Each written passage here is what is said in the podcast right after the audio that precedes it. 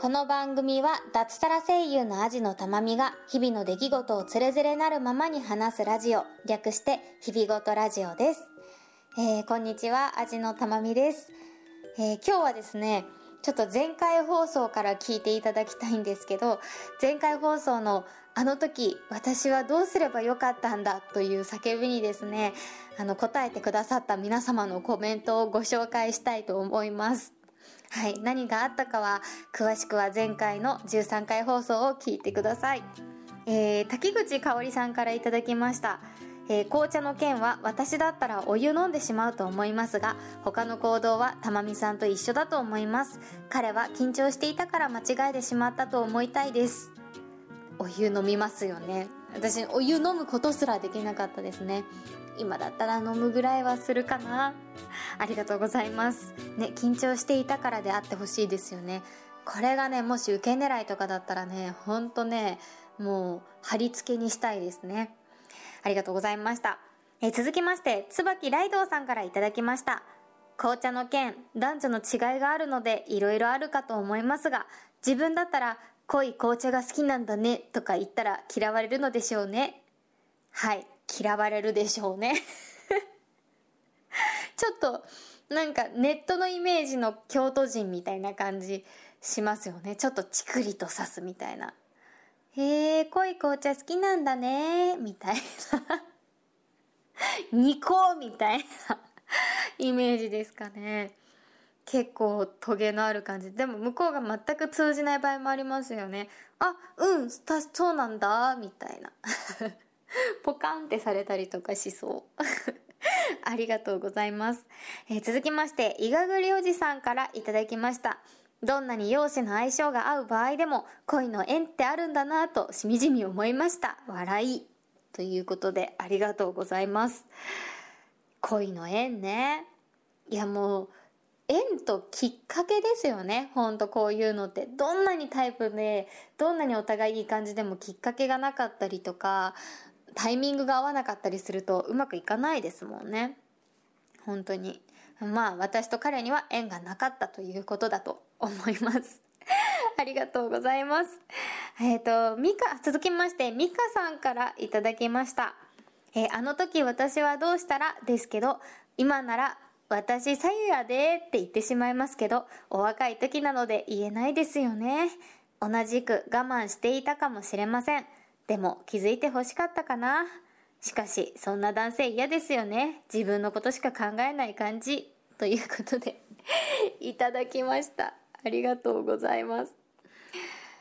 これがね、言えたらよかったんですよね。え、私左右なんだけどって。でも多分、瞬発力で言わなきゃですね。もう席座ってそれ見た瞬間に、え、何してんの？私左右なんだけどってケラケラ笑いながら言えたら多分解決でしたね。これは嘘つくのとかもそうですけど瞬発力ですよね。こういうのってね。ありがとうございます。うん自分のことしか考えてないんじゃなくて本当にただ間違っちゃっただけなんだとうん信じたいですね。本当に。ありがとうございます。あそう美香さんはねあとね昨日何食べたの話も送ってくださってえっ、ー、となんかね、BS でやってるらしいです。えー、BS なので、たまみさんももう一度見られるのでは？ということでね、あの、送ってくださったんですけど、あれです。私まだ録画のしたやつ消してないので、もういつでも見られる感じに してあります。多分ね、DVD に焼いてね、保存すると思います。アンナチュラルとかもね、全部撮ってあるんです。面白かったドラマは。今期だとね、進撃の巨人もね、アニメ消せないで撮っといてありますね。こもうこんな面白くなるなら1期とか2期とか今までのも全部撮っとけばよかったってめちゃめちゃ後悔してあります。うん。というわけで、皆さんご意見ありがとうございました。うん、ちょっとあの時私が取った行動は間違いなかったかな？というかもうあれしかなかったかな？ああするしかなかったかな？というふうに10年越しで私の心が少しえー、癒されるというか、慰められた感じがします。本当にありがとうございました。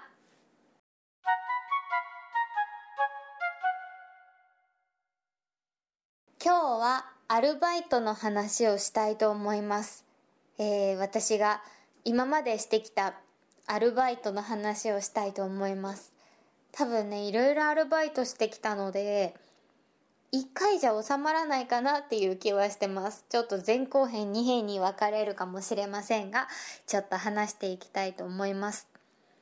えー、一番最初にアルバイトを始めたのは高校3年生の頃でした。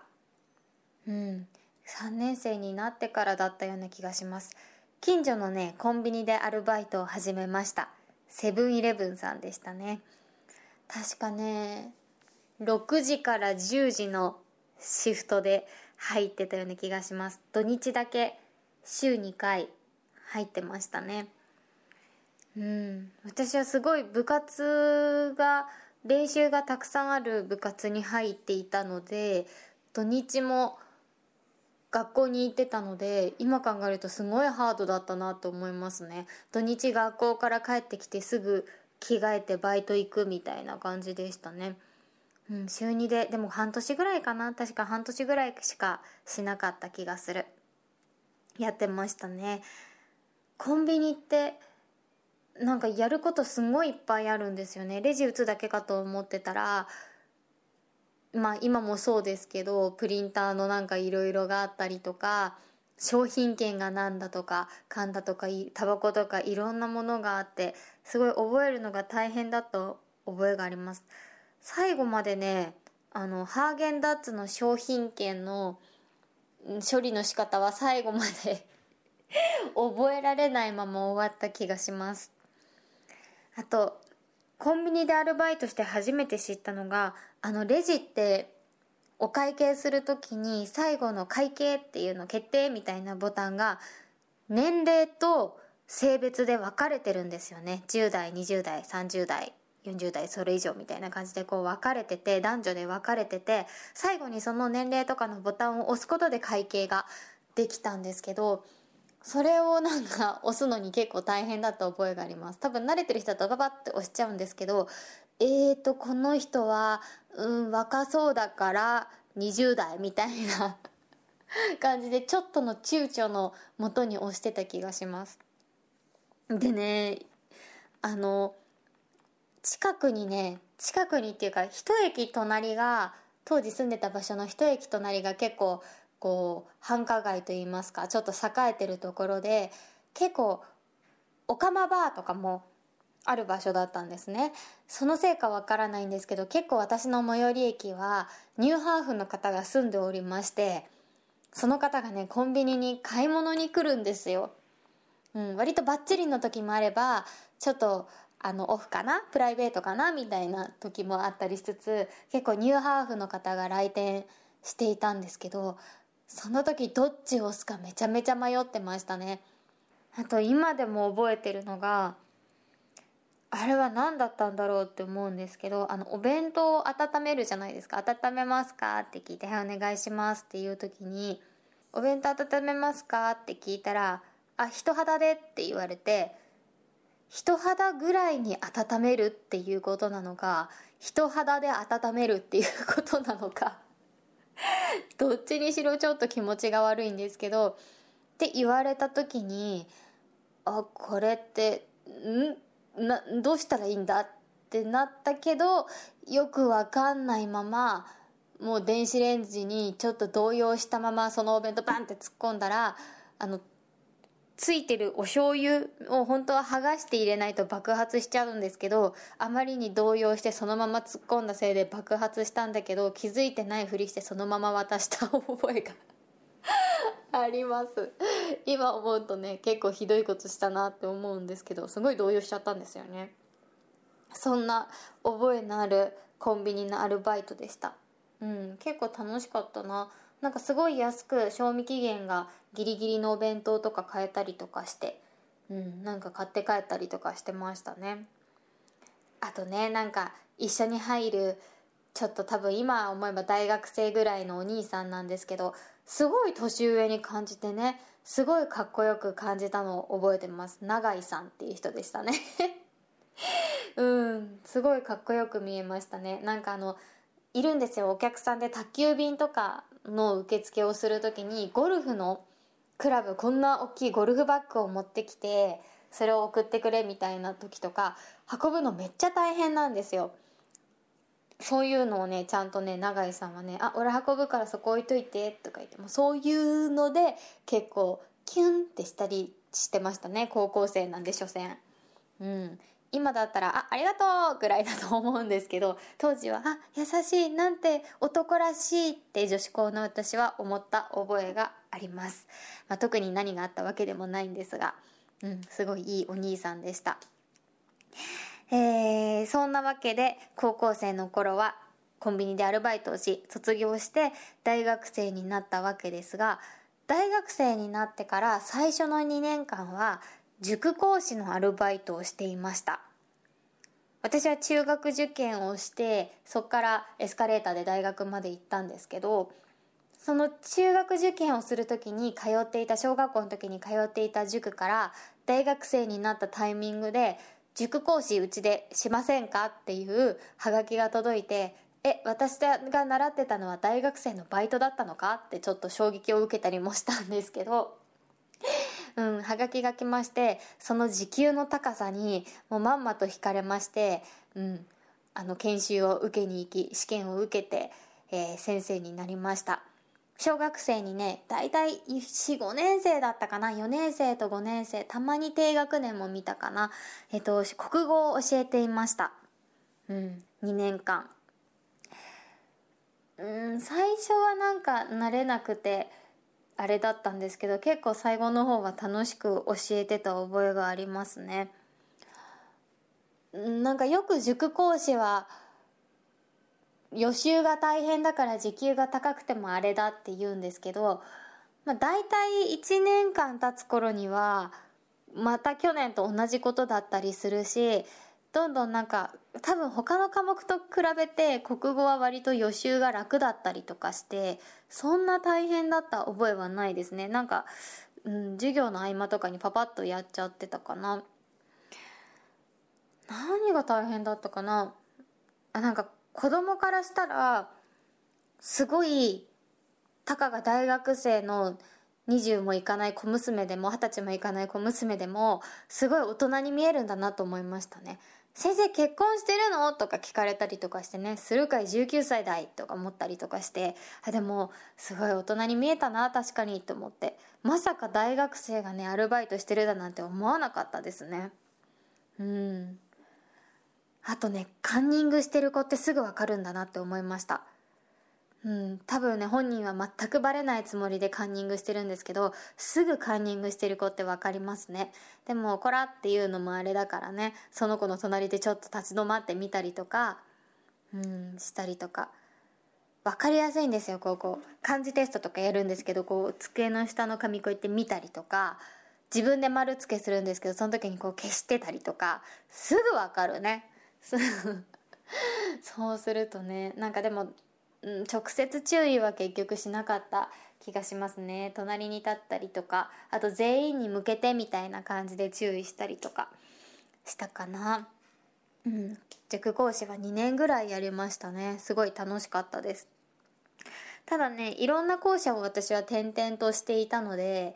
あんまりそこで友達友達っていうのかな。友達だったり同僚だったりはできなかったけど私とその小学校の時に塾で一緒だった子がバイトしてましたね。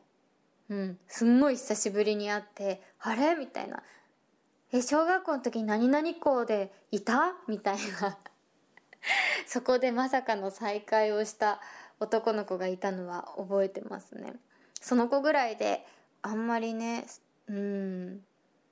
仲いい友達みたいのはできなかったかな。あれは嫌でした。あのスーツでだからそのバイトのある日はスーツで大学行かなきゃいけないのが嫌でしたね。それぐらいかな。えっ、ー、とその後ですねなんでそんなまあ時給もいいしまあまあ楽しくやってた塾講師を辞めたかというとまあ就職活動の時期になってくる時になんか出版社でバイトしてみたくなったんですよね。出版業界ってちょっと行ってみたいなって思って就職の時に。であじゃあとりあえずバイトしてみようかなみたいな感じでいろいろ探して応募したら受かりましてそれでそっちの方に行きましたね。時給がね塾講師の時の3分の1以下でしたね。衝撃の。ほんと多分出版社のバイトってみんなお給料安くても来るんですよ。お給料じゃなくて出版社で働きたいみたいな人がバイトで来るからか私の働いてたところは本当に安いお給料で最低賃金プラスアルファぐらいの感じのお給料でめちゃめちゃ安かったのでそこのね差は激しかったんですけどまあ大学も3年生4年生ぐらいになると、うん、だいぶ授業も取るコマ数も減ったりとかしてたので1日休みにしてそこで朝から夜までみたいな感じで働いてました。内容としてはもうめちゃめちゃ雑用でした。うん、もうひたすら雑用、うん、何でもやるんですよ、まあ、まず電話を取ってつなぐのもやるし郵便物の仕分けもやるしえっ、ー、と、出張行くからチケット取ってって言われたら取るし、お店予約してって言ったら予約するし、誰々さんに渡す手土産をどこどこと何々を買ってきてって言ったら買いに行くし、クリーニング屋さんに取りに行く暇がないから私のななんかシャツをクリーニング屋さんで取ってきてみたいなそういうプライベートなのもやるし、インタビューのテープ起こしもやるし、ほんと何でも屋さんのアルバイトだったんですけど、なんか私雑用好きみたいですごいそれも楽しかったです。うん。ただうん多分そこでバイトしたことがきっかけで私は就職活動の時は出版業界を受けませんでした。ちょっと現実を知ってしまったというかあ私にうんうん、私が思い描いてた出版社とは違うなっていうのがあったんですよね多分。すごい現実夢を見てたんでしょうね。だからなんかそんな夢見たままね就活をしなくてよかったなっていうのはありますけど。ただすごく居心地も良かったりして、うん、編集者さんたちもいい人もいたりしてで楽しく2年間卒業までここではアルバイトしましたね。うん。そんなわけで大学卒業までの私のアルバイト遍歴でした。普通はねここで社会人になってアルバイト遍歴は終わるわけなんですけれども私はほら脱サラをしちゃったじゃないですか。サラリーマンになってそっからねあの会社を辞めてこんなね不安定な役者の道に入ってしまったわけなのでそこからもアルバイト人生はまだ少し続いたわけです。それは後編でお話ししたいと思います。はい。それでは今日もお付き合いありがとうございました。アジのたまみでした。